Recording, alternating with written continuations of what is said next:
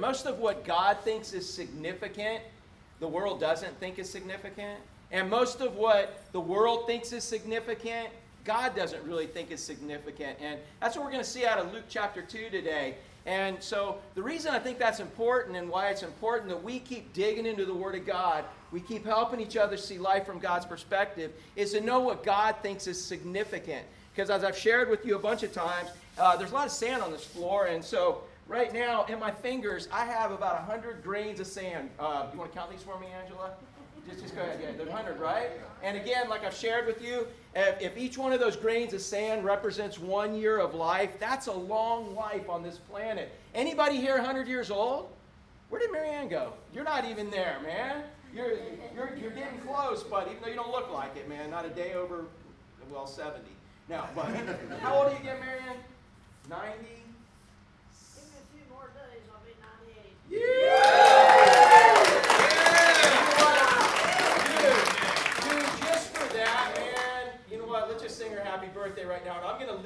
so it sounds like a train wreck. Ready? happy birthday to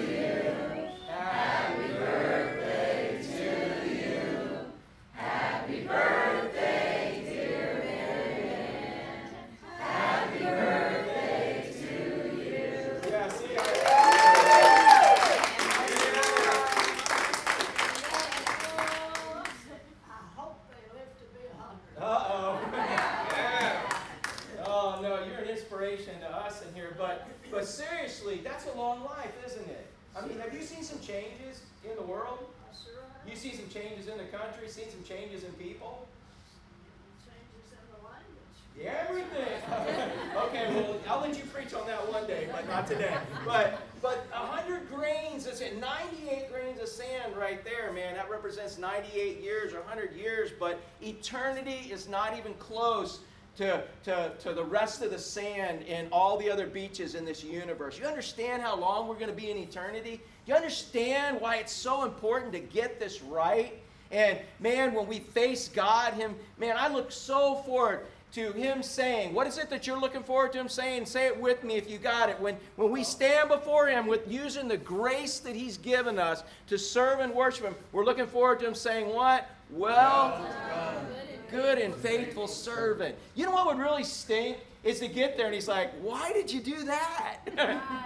You're like, What about, well, didn't I do a great job doing this? Didn't I do a great job doing? He said, Yeah, but that's not what I asked you to do. That's not what I told you to do. That's not what I wanted you to do. I gave you a book. I gave you people to teach you. I gave you other believers to show you what I wanted so that, man, because I wanted to be able to say, Well done, good and faithful servant, and that. That's why we've got to stay in the Word and see life from God's perspective and help each other continually see it. Because, again, I'm going to say this what the world considers significant, what the world considers important, and we live in this world and we have flesh that's drawn to this world, what the world says we're supposed to be striving for and shooting for is not what God says we are.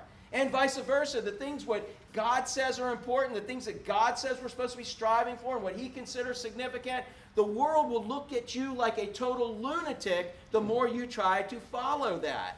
So, who are you going to follow in this? And I'm glad we have in Luke 2 an example of some people that were just following him, man. They weren't trying to figure it out, they were just trying to follow. And that's what we're supposed to do because what he say, if you follow me, I will make you fishers of men. He said, I'll make you that. You will be that. If you just simply follow me, it's going to happen. It's like you get thrown in the water, you're going to get. You get thrown in a fire, you're going to get. Yeah, it just happens. Cause and effect. You follow Christ, you can't help but share what God has done for you and help them see life from God's perspective. It just happens. It's not something we just kind of we got to go learn to do and then we kind of like muster it out. That's not how it works. It's a natural progression as we follow him, we become fishers of men.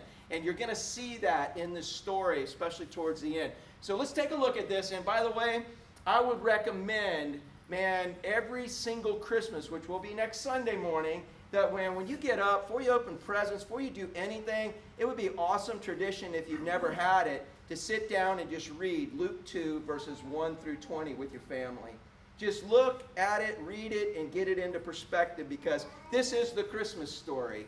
and I'm going to share it with you the way God has for me to share it with you today. But starting in uh, verse 1, it says, And it came to pass in those days that a decree went out from Caesar Augustus that all the world should be registered. Now, Caesar Augustus was by far at that time the most important man in this universe. And or at least he thought he was. And according to other people he was the most important man in this whole universe. So important that he thought he could take everybody in his universe and have them stop everything that they were doing whether they were 9 months pregnant or not and have them all leave to go back to their homeland and be counted so that he could then tax them or put them in the military if they weren't Jewish Hey, do you know anybody that thinks that the world revolves around them? You don't have to point to them. If you know, just raise your hand and say, don't look, just say, I, I know somebody like, how many of y'all know somebody that thinks the world revolves around them? Oh, you guys are awesome. You have awesome friends then, right? so, but that was Caesar Augustus, the most important man in the universe at that time, military. He thought it was so important what he wanted to accomplish, he could make everybody else in the world drop their plans and, and kowtow or do what he wanted them to do. And so what he did is he wanted the world to be registered. Now, if you were Jewish, you couldn't be in the Roman military, so you were being registered. You had to go back to your homeland of where your lineage is, and it was for the purpose of taxing because you evidently needed some more money. Politics just doesn't ever seem to change, does it? There's never enough money, um, you know, in all of that. So he was having everybody come to be registered. Now it says in verse 2 this census first took place while Quirinius was the governor of, Syria, of Syria. So all went to be registered, everyone to his own city. Hey, what does all mean? Everyone. And what does everyone mean? All. I mean, yeah, look at that. There, everybody went and everyone went. Everybody. So I want you to see this. Um, man, it's kind of like if you ever tried to travel around Thanksgiving when everybody's traveling. You're on the interstate, you're at the airport, you're, man, you're, it's, it, can you imagine what it's like when everybody in the universe is moving at once? That's how it was at this point in time when, when Jesus was born. I don't want you to miss this. It wasn't like Mary and Joseph kind of on a donkey and they were all alone walking to Bethlehem. That's part of it. But man, I want you to imagine even more so if you've ever been to Orlando on I 4 that they were walking on a donkey on I 4 during rush hour traffic, okay? And so everybody was moving everywhere. It wasn't like just them and people were being mean to them. Everybody was moving. And how many of you would love to get home today and somebody has plans for you that you cannot get out of, that you don't want to be a part of, that's going to mess up your plans? How many of y'all would love to get home and find out you have to go from here to Orlando, period, you can't get out of it? Uh, anybody here want your plans messed up? You know, on the you know on the fly. That's what was happening. So how do you think all these travelers were feeling, Jack? You got plans to go hunting, man. I'm going hunting. I've been planning this trip all year long. And then Caesar comes and says, No, you aren't. You're going 70 miles and you're going to walk and you're going to go register so you can pay me more money. How do you feel, man? Gonna have a lot of angry people. Yeah, a lot of angry people, a lot of grumpy people. Do you think people were singing uh, "Joy to the World"? No, you don't think they were like, uh, "Hark the herald, hark the herald." You know what I mean? What I'm saying, these people were mad. They were ticked off. They were like, rah, rah. "You ever been around grumpy people?" And you're like, you're like kind of like the opposite of grumpy, right? But but what happens when you get around grumpy people? They bring it out. Oh my goodness, it can happen. You try so hard, you try so hard to not be grumpy, but it, sooner or later it's contagious, man. It's just going to happen. You know, it, it just, it, it's just going to happen. And so I want you to get the flavor of what it was like. This guy, Caesar Augustus, who the world thought was the most significant person, he said jump, and everybody's jumping, and everybody's now moving. And they're going to their home place. Everyone, all of them, were going to their own city. Joseph also went up from Galilee out of the city of Nazareth into Judea to the city of David, which is called Bethlehem, because he was of the house and lineage of David. Now, we've talked in the last few weeks. It's important he was from the lineage of David. He got the right to be the king through his dad. Um, or his stepdad, which was Joseph, and he got the right to be a Jew through his mom and all this. But they were from, his family was from Bethlehem. Okay? And so, but there was a problem. They were way up. You guys ever, uh, if you've never been to Israel, I've never been either, but if you look at a map, up at the top, there's a little lake. It's like Lake Okeechobee, only it's at the top this time. and that's the Sea of Galilee. And that's where they were all from. They were all up there fishermen. And Nazareth was this little insignificant place. It's not even mentioned in the Old Testament, so it's not, it doesn't mean anything to anybody. And so there's little Nazareth with little Mary and Joseph, and now they've got to come all the way down to Jerusalem through mountainous territory. Again, they weren't even on for I 4. They're like going through the Rocky Mount. It's mountainous, treacherous territory that they're going through. So when you have that picture, Natalie, of Mary on a donkey, and you didn't show me that in the Bible yet, but we're just assuming she's on a donkey, but imagine them going through this treacherous territory, and they've got to go down southeast 20, uh, 70 miles to get down to Bethlehem. And she's great with child in this. So basically, Joseph went from Galilee out of the city of Nazareth to Judea, the city of David, called Bethlehem, because that's where he's from. Now, do you think a pregnant lady, nine months, if you're a husband, how many of y'all have been around a pregnant lady that was your wife? Anybody? All right, yeah. Uh, Erica, now she was probably pleasant, so this probably doesn't work out, right? Yeah, but how, the day or two before her due date, how would you like somebody ordering you to have to get on a donkey, go through treacherous territory, and going 70 miles down to the southeast? How would you, how would you like that order? If you didn't have to go, would you go? No, dude, I'm not. And would you take her if you didn't have to take her? All right, glad we got that straight. All right, now some of you are loving husbands. How many of y'all loving husbands? Steve, you would take your wife, wouldn't you? I mean, you're just sacrificial, not selfish at all. But no, but we're all right there. Because think about this. If she probably did ride on a donkey. Now, every, how did she get on the donkey? She's pregnant, so did she just put her foot in a stirrup and just whoop? You know, she's a little top heavy or middle heavy or front heavy, some kind of heavy. And so, who had to help her up every time she got up there? Who had to help her down? Yeah, so dude, this wasn't just Joseph walking and her being pregnant and having a shrunken bladder, as pregnant ladies do. How many times think she had in 70 miles to get up and down off that donkey? yeah, all right. He might have been the one to invent a little bat. I don't know. I'm just the Auto John or whatever. But I'm just saying, I want you to picture all of what's going on here in all of this. It wasn't like the Charlie Brown Christmas necessarily. Man, everybody's grumpy, everybody's moving. They're having to go from here to there, and they weren't singing the Hallelujah chorus at this point. You know, they're just, everybody's just moving. It's just, man, who is Caesar that he thinks he can make us do all this? Man, now you know why they hated the Romans? Because it was stuff like this that had to happen all the time. Like a boss that's always changing his mind. Someone in authority that's always changing the rules. Every time you got you, you finally figure out how to make it happen, it gets changed again. How many of y'all love change? Oh, Ellie, you just put. She's like, how? I, I was like, Ellie's my like like helium hand. I was like, how many of you? And she's putting her hand up. And then I said change, and she's like, oh. the older you get, do you really like change? how do you like how do you like change as you get older? No, because as you get older, I mean, you finally just have enough energy to figure out how to get this done. And now they change it and you got to figure it out all over again. It's like, no. So I want you to get the picture of how this is all going down.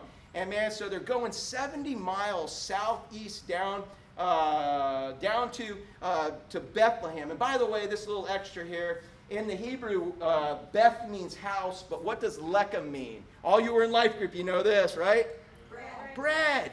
So it's kind of cool that Micah told him in prophecy hundreds of years prior that little Bethlehem, house of bread, Bethlehem, that's what Bethlehem means, that the little house of bread, the little most insignificant city in all of Ephraim would be the birthplace of not only King David, but the Messiah.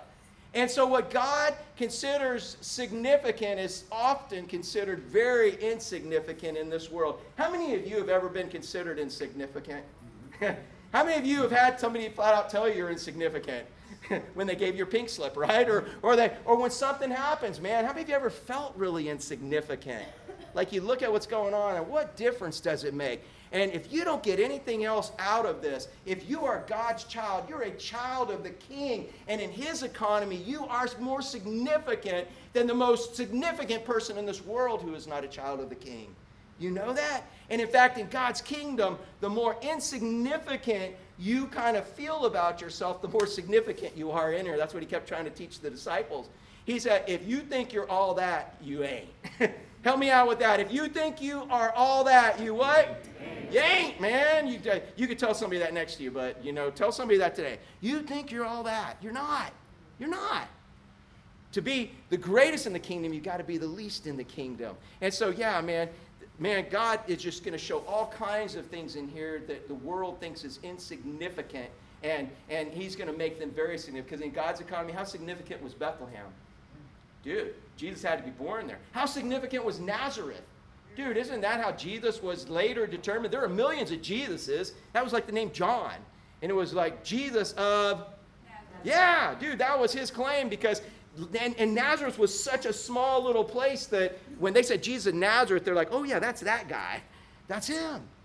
So God's always taking what the world considers as insignificant, and to Him, it's huge. It's very significant. And you're going to see this through this whole story. That's the point I want you to get today. Because we got to see ourselves as somewhat insignificant as far as this world system goes, but see our significance as a child of the King and realize that we've got to stay insignificant. It's not about raising our social status and all our statuses in this world. It's, it's about serving Him and becoming the lowest and becoming humble and serving Him. And that's what makes us significant to Him. And I'd rather be significant to Him than significant to this world. So, in all of this, Bethlehem, the littlest town in all of Ephraim, was going to have the Messiah. And so it went on to say in verse 5 to be registered with Mary, his betrothed wife, who was with child. Somebody have a King James with them by any chance? I like how that one ter- uh, terms it. It says, uh, it says, who was great with child. it, man, doesn't that just accept? Has anybody here ever been great with child? Yeah, great. Ashley, last year, man, right before you were like coming in, man, uh, you guys, you you're probably fresh. Oh yeah, you too. You're you're pretty fresh. How old's your little boy? Okay, yeah. So you can can you just like great with child? Can you identify with that? Yeah, man. I, I can't even imagine, but I know it when I see it. I've never felt it, but I know when I've seen it, man. How many you you know you're in the mall and that great with child waddles going on? you know what I'm saying? Great with child. That's Mary. She was fixing to bust, all right? It wasn't that she was just, you know, kind of pregnant and she's a tough woman, you know, and she's teaching Zumba and all this. Eh, dude, she's fixing to bust. And she's getting on a donkey, probably, and riding 70 miles over treacherous territory because the world's most significant man said she had to. Man, I mean, if anybody had a reason to disobey the law, wouldn't you think Mary would? I mean, Sterling, can you imagine being pregnant like that? No, you probably can't, but, and that's a good thing. But man, it, it, aren't we looking for reasons not to obey the law sometimes? Aren't we looking for excuses to get out of doing what we're supposed to do? None of you guys, you guys are awesome. But I saw some of you going, yeah, okay, I'm talking to you guys and me. We're always looking for that. But if Mary would have looked for excuses and bailed out on this, man, and she couldn't, but the pro- that's why God picked somebody obedient but Jesus wouldn't have been born where the prophet said he'd been born. He couldn't have been the Messiah. So we knew that was all going to go down. And you know what? Those times when we're trying to bail out of responsibility, those times when we're trying to bail out of doing what we should do, bail out of doing what's right, you know what? It's those times that we may be missing the biggest blessing in our life. Some of the greatest impossible hardships that we go into are opportunities for God to do the biggest miracle in our life. Some of the coolest things He's ever done have been done at times when we didn't think it could be done. And we didn't really want it to be done, but afterwards we got a killer story, man. Well, they say adventure is most fun uh, talking about after the fact. If it was all that great in the middle of it, it wasn't an adventure, you know? It, it, and that's what God, I want to live an adventure for God. Man, if my whole life is planned out for God, like boom, boom, boom, boom, you know, just a nice little bit, that sounds good, but how boring. You accomplish and it's like, well, I guess that's what we're supposed to do. What's next? Okay, let's walk this way. You know, instead of like, what's next? And God says, just follow me. And then when you get there, like, dude, check this out. Look what God did. And by the way, we did that. Monday Night's Life Group kind of went there with how God has orchestrated things out, and it was awesome to hear. And not the first week, not New Year's Day, but the next week, what we're going to have in church is we're gonna, in, in, in our service here is we're going to have an opportunity for people to talk about how God changed their life last year and um, things like that. And you can share if you want. You don't. You can make it spontaneous if you want. You can write it out if you think you need to, whatever. But we're also at that point going to introduce our blessing jar. And uh, that came up in a small group, and, and uh, um, Ashley's been making these blessing jars in her art, but she donated the original one that stands about this big, and it's going to be up here every Sunday after that. And we're going to have some little cards, little things. And what I want to encourage you guys to do is uh, if God has done something just so supernatural that only He could get blamed in your life, man, that week, I want you just to write something on that card. You can put your name on it, you don't have to, and you just throw it in there. But here's what I'd love to see every week is I'd love to see all of us throwing stuff in that jar. And every week, me going and reaching in that jar and reading a few of them. Know that if you put your name, I'm reading them. and but there's no secrets in here. We're all family, right? And uh, so, but you don't have to put your name on it. But isn't that encouraging? Because there's some weeks where I don't really see God doing some crazy things in my life. And there, but I see him doing them in yours, and that encourages me to keep following. And by the same token, there's times when you're going through a little like valley or dry spell, and, and I'm having it. And so we can then encourage each other to see life from God's perspective. So look forward to that, because that's what God wants to do. So here they are, they're taking off. All right, verse five, uh, six. So delivery. This is why I kind of say that, you know, I mean, having a baby is just a piece of cake, right? I mean, guys, how many of y'all, you know, it's just, uh, ladies make just way too big a deal of this whole thing. And I get this, this is in Scripture, okay? Because look what it says. So it was, so it was. I mean, it didn't say, all right, now. It says, so it was, while they were there, the days were completed for her to be delivered.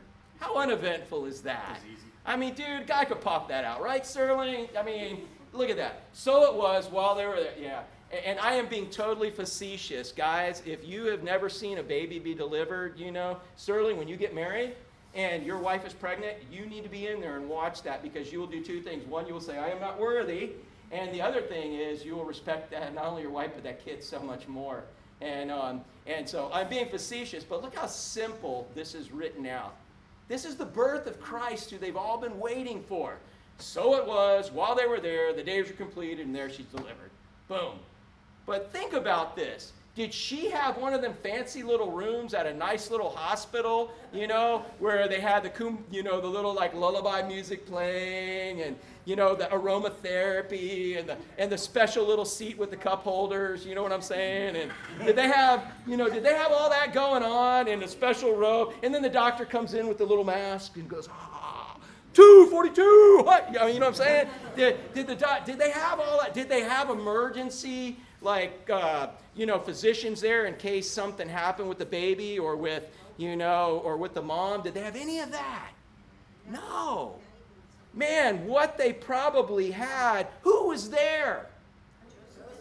Mary and Joseph and the animals. Yeah, what good would the animals be at that point? You know, Joseph's like, move louder, I don't want to hear her scream. No, I'm just like, but I don't know how it was all going down, but it was Mary and Joseph. Get that?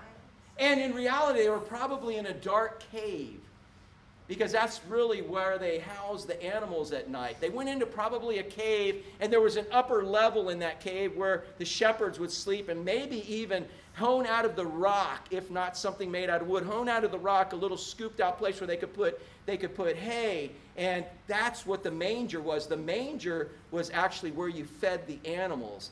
And so in this honed out rock of a cave in this, this little area, that's where Mary and Joseph were. Jeroen, did you deliver your last baby for Carrie, man? You didn't. You didn't just say, you know what, we're doing this all natural, honey, man. You know, get in the bathtub. Here we go. I think that's how they do it on the TV shows, right?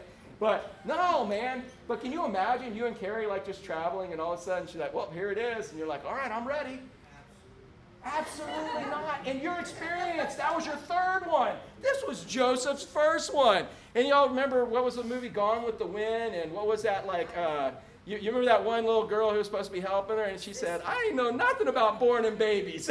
I can just picture Joseph saying that. Like, oh, I don't know anything about born in babies, you know? And there she was. Mary and Joseph. Where do you think he got the courage to even like say, to give it a shot? Jack, today, Man, at a restaurant, girl in the booth next to you is ready to deliver and no one's helping. You, you're like, oh yeah, I slept in a Holiday Inn last night. I mean, seriously, would you even think of jumping in and helping? No, No, because you're not qualified, right? And, and, and Joseph, no more qualified, but if God said, Jack, I want you to go deliver that baby.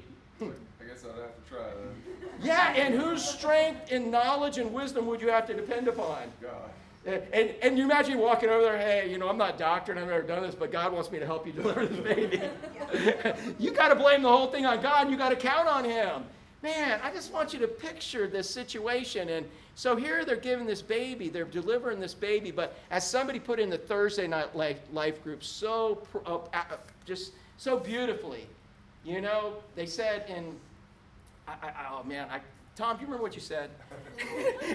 I told you I wasn't going to quote you, but it was like in, in all this roughness, in all this roughness that we have about the, you know, the delivery, how it just looks rough being on this donkey, being in this rock cave, being here, being there. In all that roughness, God really, it was his plan to separate them to be by themselves. And in all that roughness, it was really just so gentle. It couldn't have been any better. It might not have been the way you had it planned. Steve, if you would have had that plan for your wife's baby delivery, she probably wouldn't have gone along with it, right? Okay? But God had to orchestrate it this way. God sets things up. And the way things go in your life sometimes, don't you think that God could come up with a gentler way of accomplishing it sometimes? But understand, man, it's not till after the fact sometimes that you see there could not be any better way than the way He's doing it right now. He's sovereign, He's in control, and providence is one of the greatest, biggest miracles that we miss every day because we're whiny, cryy little babies, and it's not going our way. Instead of getting what we want, we need to want what we get. Seek first the kingdom of God and his righteousness. Everything you need will be added unto you. Delight yourself in the Lord. Help me finish that one out, Ashley. Psalm 37 4. Delight yourself in the Lord, and he'll give you the desires of your heart. If the desires of your heart are wrong, he'll change them. Otherwise, he'll fulfill the ones he's got. Instead of whining about what you didn't get, want what you get. Realize it comes from him. Realize that's set up. Man, it could not have been a more beautiful birth than that little family bonding right there. That's is God perfect or not? He's perfect. So, however he chooses to do it is right. And it couldn't have been any better than the way God designed it. And it's the same way in your life. We just got to see it that way. And that's why our job is to help each other see it that way because we don't always see it that way. And my family, now after preaching this, is going to remind me about 30 times today that exact thing I just told you. So here it was. Look at verse 6. So while, so it was, while they, I can imagine Eeyore reading this. that while they were there, the days were completed for her to be delivered. it's like so anticlimactic, but dude, I've been in a couple of births and it's not anticlimactic, man. There's a lot of junk going on there, and but here it was. But in all that roughness, it was really just so beautifully gentle and simple. Verse 7 And she brought forth her firstborn son, wrapped him in swaddling clothes, which was nothing unusual because we still bundle our babies today for numerous reasons. Um, and so she wrapped him in swaddling clothes. But what was unique was the next part and laid him in a manger. And again, that manger was nothing more than a feeding trough. Man, I'll never, I mean, you go to the nurseries today and they got the babies wrapped up and they've got them all in sterile little like uh, glass containers and they've got antibacterial lights and I don't know, they, they got UV lights, all these things that just make it so pristine. Could you imagine taking your baby and laying them in cow spit? I don't know, maybe they put some fresh hay in there, but you, would you even think of doing that? And if you were God who could do anything, would you think of that that's the best you could do. But there's a purpose in God laying Christ in a place so lowly. And that reason is to make him accessible. If he would have been born in, you know, Jerusalem Memorial Hospital that only the rich people could go to, who could go see him? Yeah. But he was born in a barn. he was born in a cave. Who had access to him? And who has access to him today? Exactly, man. And so, man, the more humble we are, I think the more access we have to Him because it's our pride that gets in the way of us accessing Him so often. So she put him in a manger, and it says, because there was no room for them in the inn. Here's the trick question What did the innkeeper say? Okay, well, we yeah, but in reality, we don't even see an innkeeper, so we don't know there was one. They could this inn could have been nothing more than just a guest house. And I want you again to remember this is I 4 traffic. This is like backed up on the turnpike. This is like everybody's moving. And so, you know, the last one to get a hotel room is the one with no money. You got money, money talks, man. You can get into places, but they had nothing. But again, God was doing it that way to make him have access and also, I think, give them the perfect environment to do what they needed to do in. And so there was no room for them, so they went there. Next verse. Now, so that's Mary and Joseph. Now, who's there in this little cave at this point? We got Mary, we got Joseph, and who else? Jesus. Uh, Jesus, yes. Okay, yes, important factor. And who else? The animals. That's it, okay? So uh, prior to Christmas, that's what your nativity scene might look like, all right? You know, so there they have that. Now we go into the next phase here, and it says they were in the same country, shepherds living out in the fields, okay? Now, how many of y'all hate camping?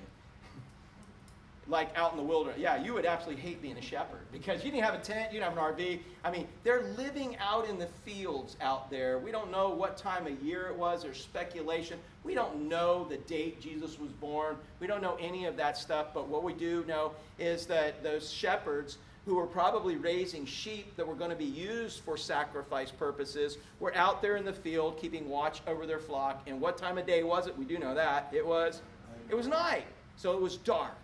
And so here they are, they're watching the sheep, they're all hanging out. These were the ones that didn't get to go in the little cave. These are the guys just out in the field. And so remember, imagine, they're just kind of chilling. You know, they got the sheep down, they got them all settled down. Kind of like, uh, you know, Ashley, when, you know, you guys are trying to get Keone to sleep and then I come in and rile them up. That's not good, right? That they're trying to get them settled down, get it quiet. It's nice and calm. And the one guy or two guys are the ones that are, you know, designed to be able to watch the animals, and the others are going to get ready to go to sleep. So it's dark, it's quiet for the most part. It's peaceful, man. The stars, they're all just kind of chilling, and it's quiet and dark. Now look what happens. And behold, verse 9 an angel of the Lord stood before him. You guys know this. What does everybody say when they see an angel? Yeah. So it's all quiet. It's like it's like Yaroon finally got Finn down, and all of a sudden the kids run in and go, ah! You know, and it's just like, man, these shepherds were startled. An angel of the Lord, when people see one angel, they freak out. And angels, we know, especially this one, was light. So it was almost at that point in time, as their eyes were closing and they were relaxing, that God just turned on a Q beam. Just a Q beam on steroid down on them. And behold, the angel of the Lord stood before him, and the glory of the Lord shone round about him. That word glory is the word Shekinah, and it's talking about that brightness. So God just turned the lights on. He radically, drastically changed their situation. And it shone around them, and they were greatly afraid. Yes, because they're shepherds.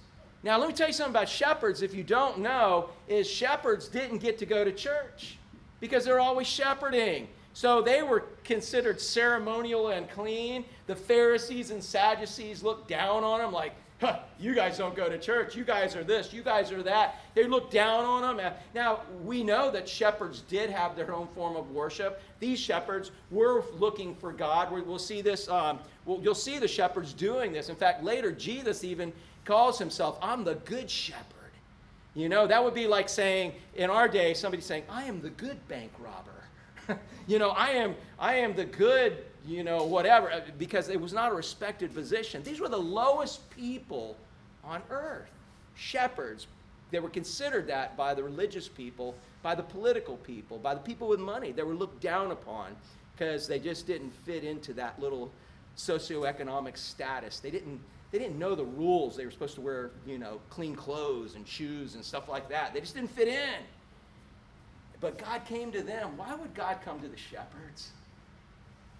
Instead of the, the Pharisees and the Sadducees, why? What if he went to the highest political leaders? Man, again, who would have access to this knowledge? Only those guys, and they would probably charge you for it. But you know what God did? He went to the lowest people showing again that everybody has access. And in God's economy, are there people lower and higher than others?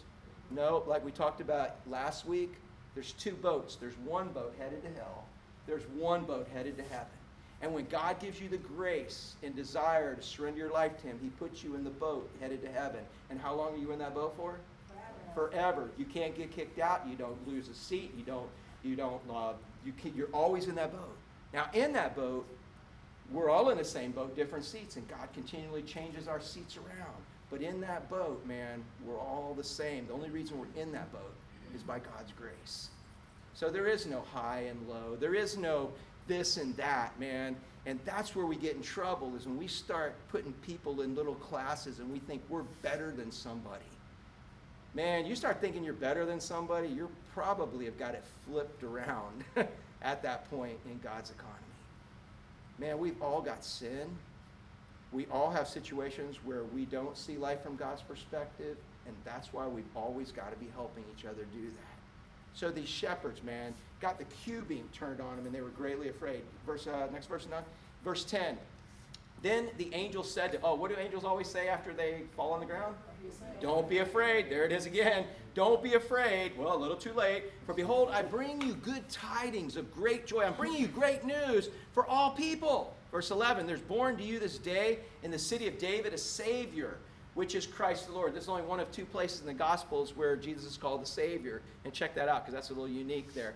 But he tells us what he's there for. I'm bringing you the Savior that you've been looking for since Adam and Eve when you got kicked out of the garden, man. I'm bringing you that Messiah, that person that everyone's been waiting for, and it's Christ the Lord. No doubt that he is who we think he is. In verse 12, and there will be a sign to you. You will find a babe wrapped in swaddling clothes, lying in a manger. There's the unique thing. Not that he's wrapped in swaddling clothes, but he's lying in a manger.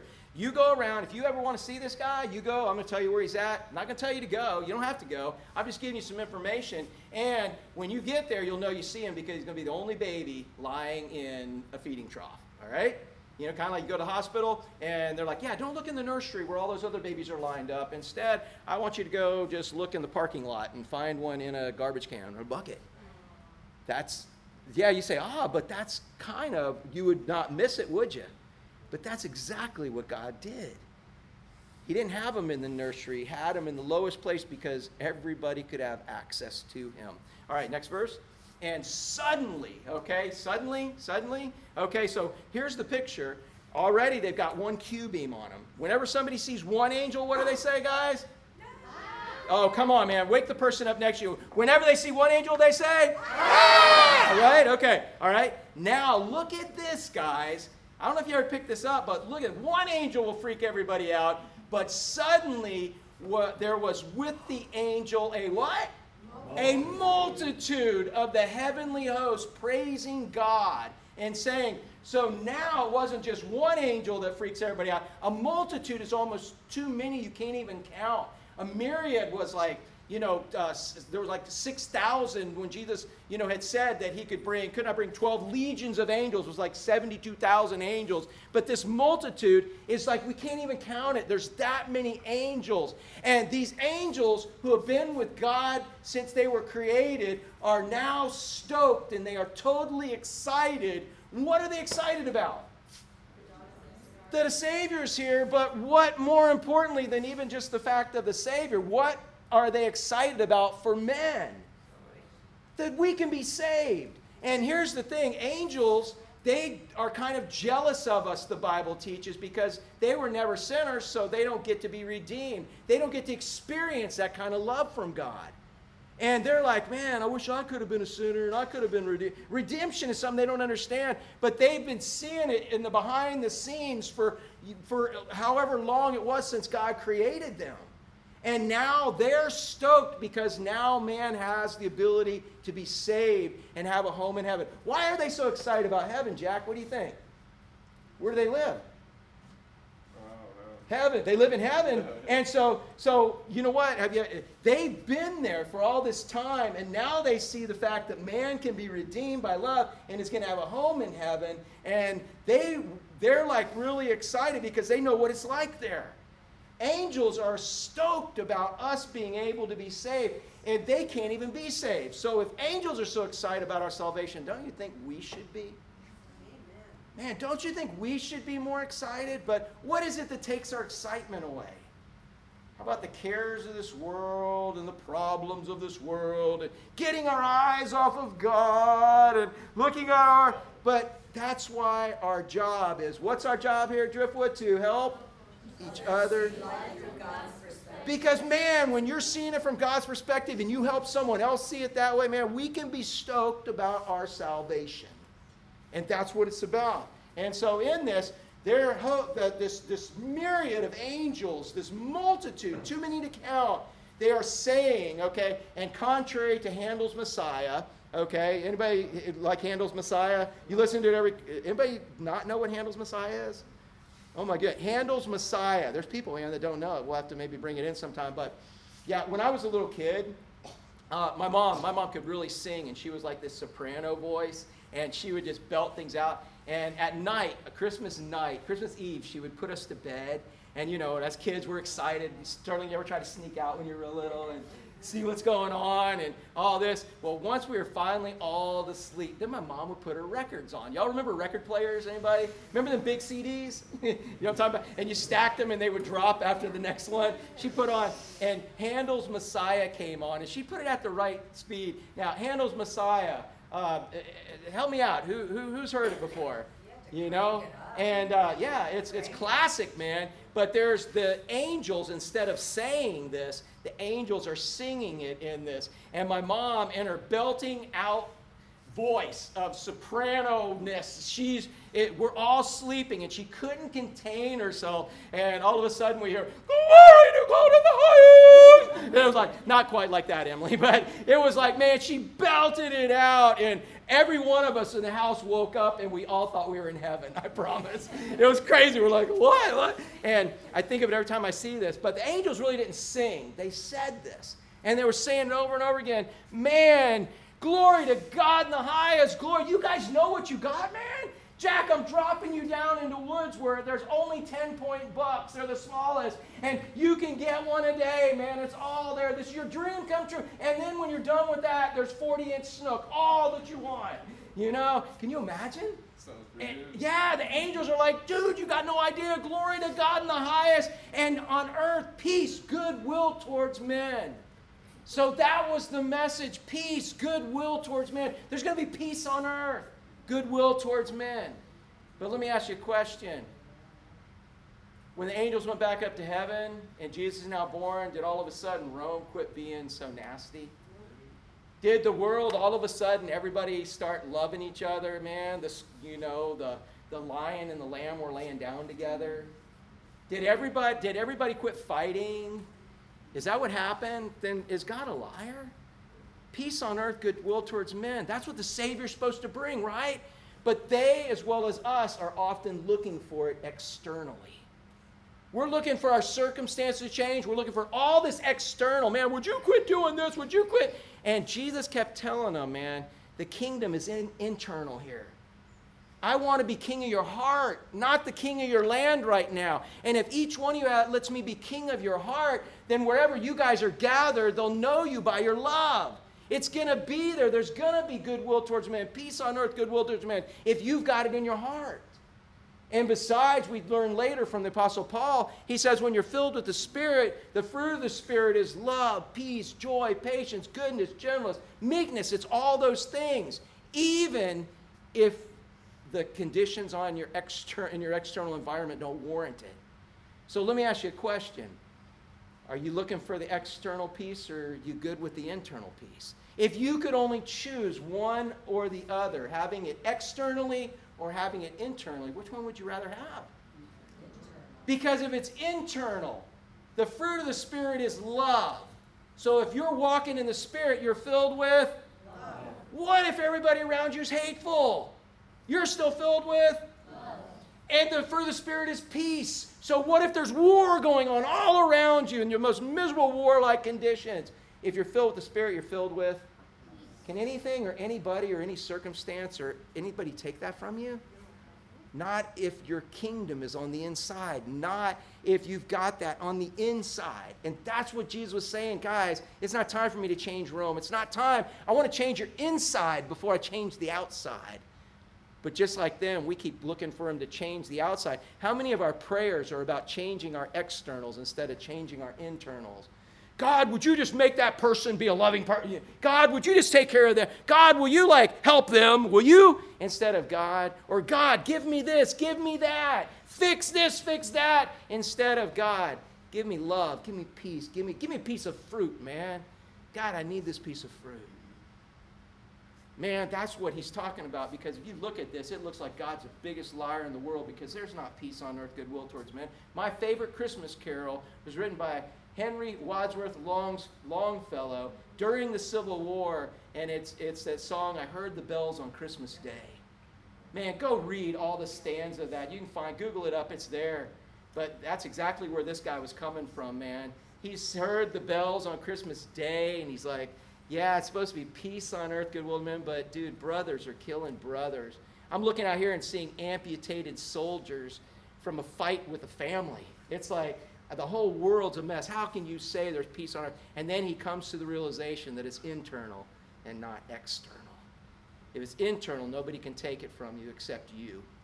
It's between you and God. And it comes from seeing life from his perspective and digging what you got instead of being upset about what you don't have. Go on to the next one. So it was when the angels had gone away from them in heaven. So here it is. Man, they were relaxing. Boom! There's light. Boom, boom, boom, more light, more light, all these angels. And they're all saying this, all of a sudden, all of a sudden, it's gone. you know? They're gone. It's kind of like when our kids come to visit, man. We got the whole family together, and then they all just leave. It's like, huh? Your house is just empty. Like, oh, where'd that happen? You know? Only here, now it's just dark again. So, what other choices? What could they have done, Destiny? Here, they just heard all this great stuff. They didn't have any direction. They were just told some stuff, right? Now, one thing they could have done is what? Yeah, dude, they're like, wow, that was pretty sweet. Let's go back to sleep and think about that. They could have, right? What else? You know, they could have uh, sat around and talked about it amongst themselves and say, dude, wasn't that an awesome party? Man, wasn't that an awesome worship service we have? Oh, I'll never forget it. And boy, that one angel, he's my favorite. And you know, and all this. And then they could have just sat around and talked about it, about it with themselves, right? But look what they did. It says, So it was when the angels had gone away from them in heaven that the shepherds said to one another, they looked at each other and they said, Hey, dude, you want to go to Bethlehem?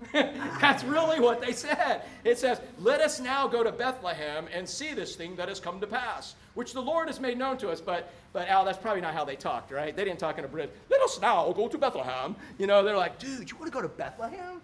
He didn't say we couldn't go, did he? because did anybody tell them they had to go?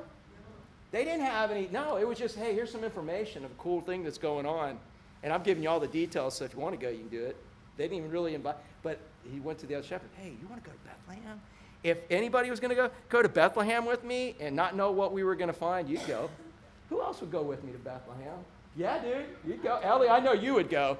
And who else would go to Bethlehem with me? You know what? I know all of you guys would go to Bethlehem with me. Jack's like, oh, I know, I didn't know.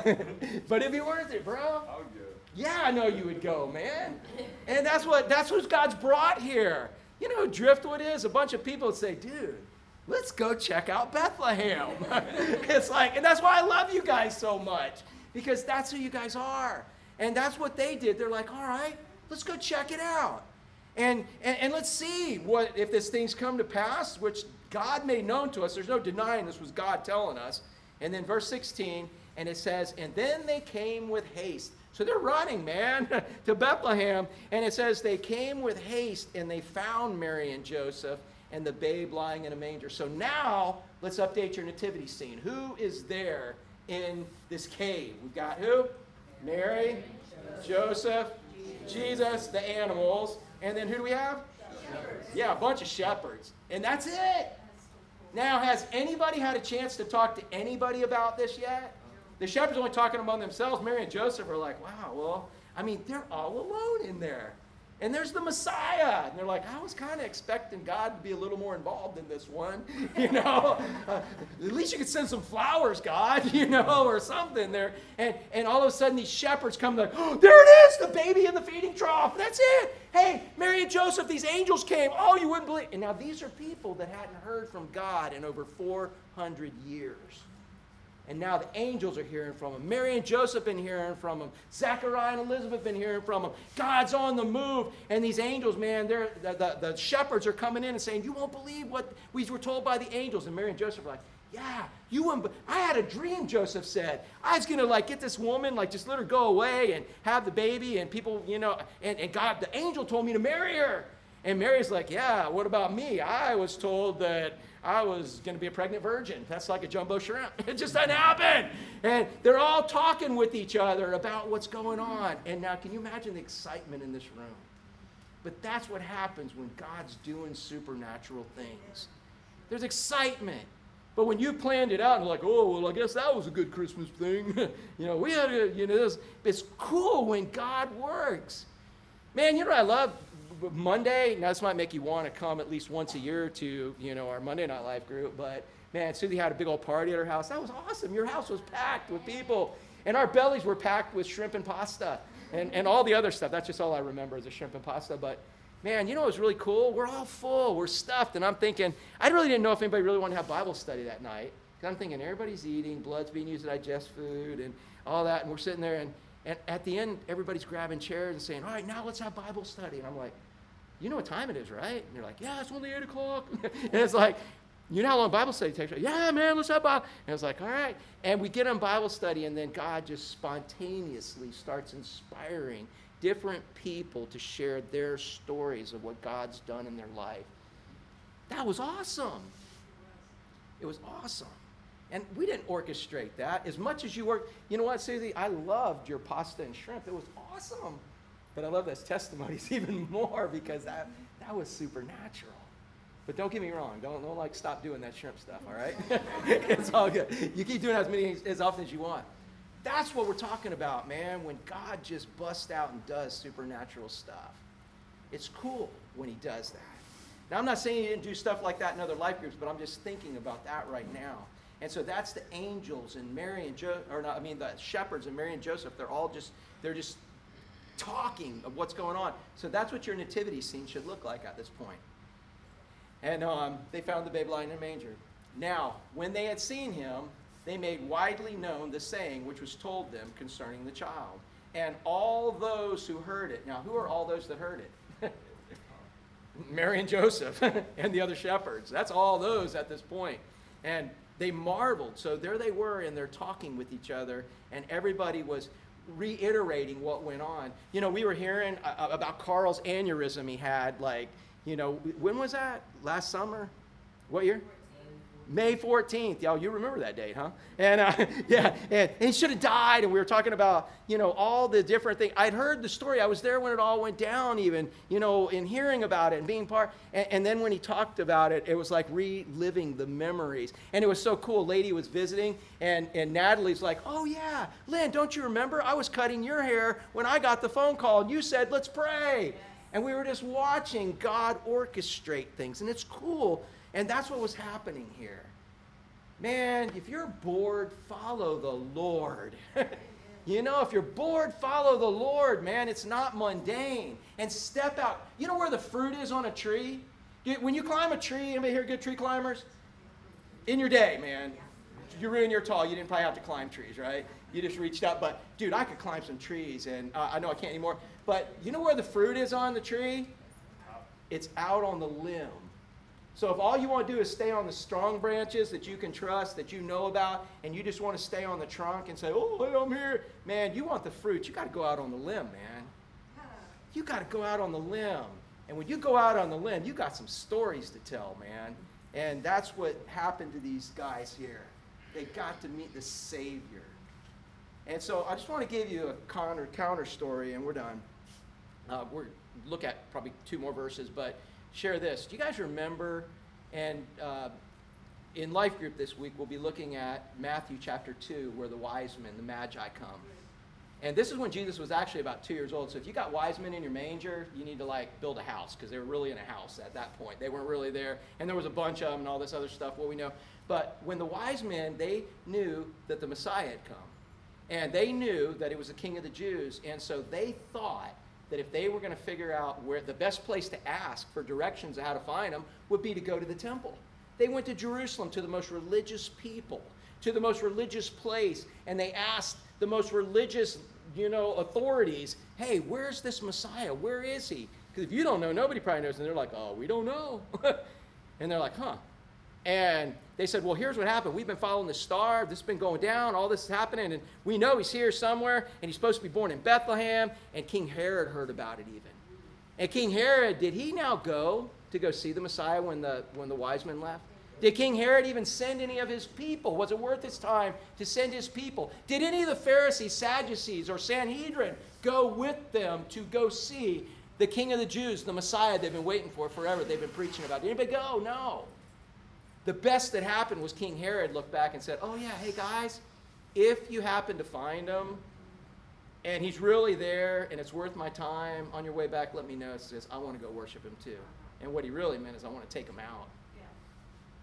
So the most religious people of the day, they were told the same thing the shepherds were, and the shepherds were the lowliest people. There's a little bit of difference, and I'm not talking about socioeconomic status, I'm talking about the condition of your heart, whether you're humble or prideful. If you're humble, man, you go for it, and you go out on the limb. If you're prideful and you think you know it all and you think you're all that, then you're just going to stay put until something's proven to you. And so Herod and them didn't even go. The Pharisees didn't go, but these shepherds did. How many of y'all go to Bethlehem with me? Yeah, man. Let's go. But you know where our Bethlehem is now? It's right here. Bethlehem is here, helping others see life from God's perspective. Two more verses and we're done. All right. But listen to this Mary kept all these things and pondered them in her heart. So while Mary was in there, and the shepherds and Joseph, you know guys are when they're talking, right? You know, girls, they're all talking, and, and Mary and Joseph are, you know, Mary's there, and she just, hmm, because she is a 12, 13 year old girl, just had the Messiah without being impregnated by a man, being pregnant by the Holy Spirit, and she is looking, saying, This is not what I thought was going to happen for the Messiah, and she's just pondering. And I think she pondered her whole life, and I just keep picturing her at the cross where her son has been beaten beyond recognition, and she's watched him up there hung on a cross and John says, Mary, take, uh, Jesus says, John, take care of Mary. Mary, John's going to take care of you. And I just imagine Mary at that point pondering all the way back to that little manger. But her pondering starts right now. She's just taking it all in and doesn't know what to do with it. So all I'm going to say there is when you don't know what to do, do what you know to do. You're not going to know it all, but do what you know to do right now. And the more you do it, the more you'll understand later. And one day you'll be able to go back and ponder all that God has done. And that's what happens when people get together talking about what God has done, things that are supernatural. It didn't make sense at the time, but now you can look back at it and say, wow, what an awesome God. Get historical, not hysterical. Just follow. Just follow him. Because that's what all of these people did. Because look at verse 20 and we're done. It says, The shepherds then returned, glorifying and praising God for all the things that they had heard and seen as it was told them. So think about this God took insignificant Mary and Joseph in an insignificant little place called Nazareth, and he had a job to do. He had to get them down to insignificant little Bethlehem so that his, according to the world, insignificant little prophecy could be fulfilled that Jesus would be born in the house of bread. So he had all these insignificant things to the world, but according to God, this was the most significant thing. And who did he use to make all that happen? The world's most significant people. He got the whole world moving to get these little guys all the way down to here. You got no idea what God's orchestrating to get you where you need to be to do what you need to do. You just got to follow. He took the most significant man of the most significant kingdom and he, or, he used him. And did King Herod love God? No, he hated God. He thought he was a god. He already killed four of his kids because they were fighting over who was going to be taking over for him. Man, it's like, so, so it, they, they don't even have to love God. They don't have to know God. God took this most significant non believer and used him without him even knowing.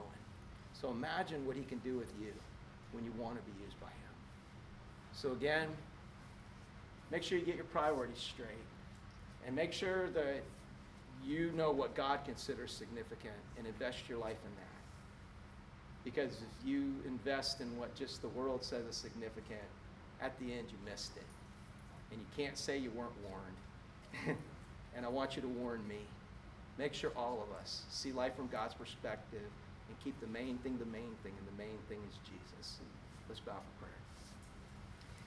Father, thank you so much for this Christmas story. And um, I know there's a lot there, and um, it's been awesome going through it in all of the different life groups and, and then being able to share it on, on Sundays. Father, um, I know the way your Holy Spirit works, and there's going to be something different that sticks out to each person. So, Father, um, I pray that right now your Holy Spirit would touch each person here and make one thing stick out to them as kind of marching orders. One thing stick out to them um, that they can't deny and that they need to implement into their life and do. Father, speak louder to each of us as individuals than you've ever spoken. And Father, I just pray you would do something so supernatural that only you get blamed. If again, Father, if there's somebody here that doesn't know they're going to heaven when they die, they've never surrendered their life to Christ, I pray you would give them a desire they cannot refuse to receive this free gift of eternal life by surrendering themselves to you. It would be the best Christmas present they could ever have. Father, thank you again for loving us and letting us see life from your perspective. And I pray for these things in Jesus' name. And all God's people said,